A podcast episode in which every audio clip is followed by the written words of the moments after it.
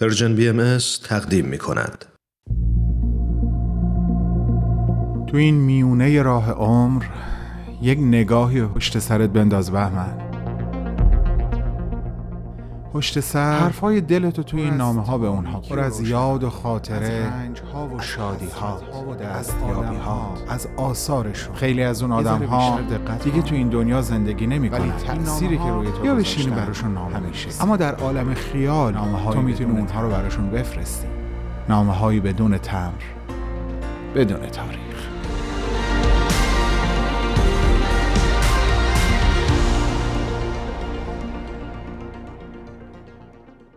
سلام. فکر کنم سال 1366 بود. اینطور که شنیدم درست بعد از بازی در آخرین سکانس فیلم یک راست از سر صحنه فیلم برداری به فرودگاه رفتی و ایران رو برای همیشه ترک کردی. نمیخوام زیاد به این مسئله بپردازم چون هم خیلی غم انگیزه، هم میدونم خودت خیلی دوست نداری. اینو اون روزی فهمیدم که در یک مصاحبه وقتی راجع به اون روز ازت سوال شد، بعد از کمی مکس فقط به یک نکته اشاره کردی و ازش رد شدی. گفتی یه روز سرد زمستون بود و برف زیادی هم باریده بود. همین که البته همین خودش یک عالم حرفه. بگذریم. چند ماه قبل نشر آسو که شاید برای تعدادی از شنونده های عزیزمون نامی آشنا باشه، به مناسبت 50مین سالگرد بازیگری تو درس گفتارهای از تو رو به صورت چند ویدیوی کوتاه در صفحه تلگرامش به اشتراک گذاشت و چقدر برای من حیرت انگیز بود هر کدوم از این درس ها.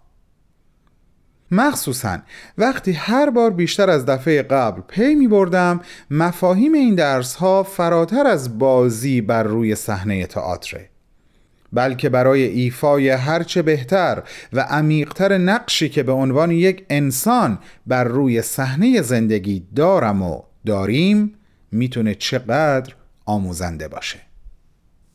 توی این نامه قصد دارم به تعدادی از این مفاهیم اشاره بکنم و در انتها سوالی رو از عزیزانم یعنی مخاطبین پرژن BMS خواهم پرسید. هیچ وقت یادم نمیره حرفت رو، اونجا که گفتی هزار توهای نقشی که به یک بازیگر سپرده میشه فقط در تعامل و در ارتباط با نقش‌های دیگه هست که خودش رو نشون میده و از قوه به فعل در میاد و تو اونها رو گاهی کاملا ناگهانی درک میکنی و نقشت رو بهتر و عمیق‌تر میشناسی. در تنهایی و مثلا جلوی آینه نمیتونی از عهده فهم و اجرای نقشت به درستی بر بیای. شدنی نیست. گفتی روی صحنه به صحبت سایر بازیگران گوش کن، فقط منتظر نباش تا اون حرفش تموم بشه و بعد تو شروع کنی به حرف زدن. در مدتی که نقش یا نقش‌های مقابل تو روی صحنه در حال اجرا هستن به اجرای اونها توجه کن، فقط نقش و اجرای خودت رو در ذهن مرور نکن، چون در تعامل با اونهاست که تو کار خودت رو میتونی درست‌تر و باورپذیرتر انجام بدی. یه جای دیگه که حسابی به فکر فرو رفتم اونجا بود که گفتی نقش خودت رو به موقع و به اندازه بازی کن. وقتی تمرکز روی تو نیست روی صحنه نامرئی شو. این خودش یک هنر بزرگه، همونطور که بازی در سکوت یک هنر بزرگه. گفتی وقتی در قسمتی از اجرا تو مرکز توجه نیستی حق نداری روی صحنه کاری بکنی که توجه بدزدی. وقتی گفتی حس گرفتن کار غلطیه حقیقتاً شگفت زده شدم.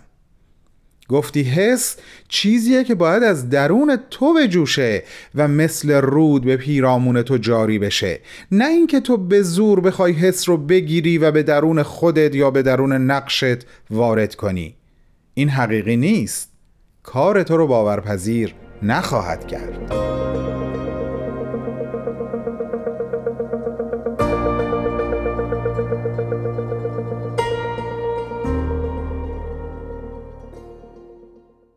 و در ادامه به نکته ای اشاره کردی که فکر کنم هیچ وقت از خاطرم نخواهد رفت.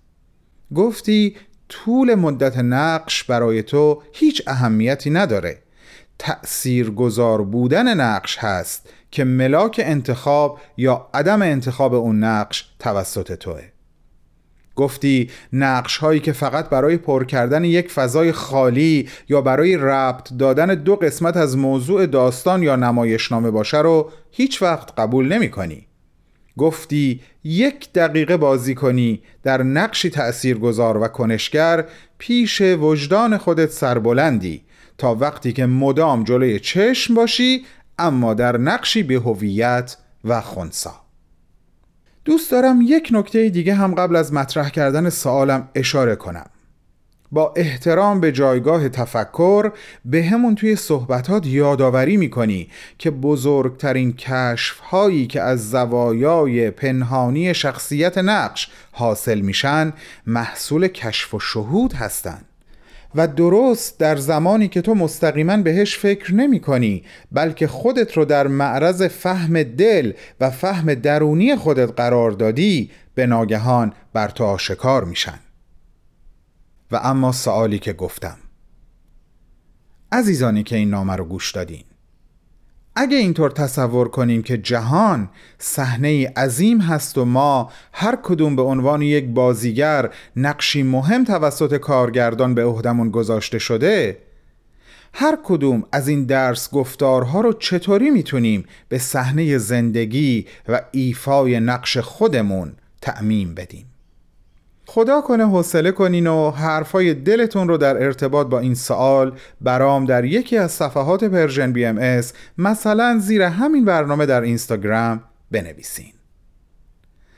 با عشق، ارادت و احترامی جاودانه به پیشگاه بانو سوسن تسلیمی. دوستت می‌داریم و از تو می‌آموزیم. بهمن و همه دوستانش.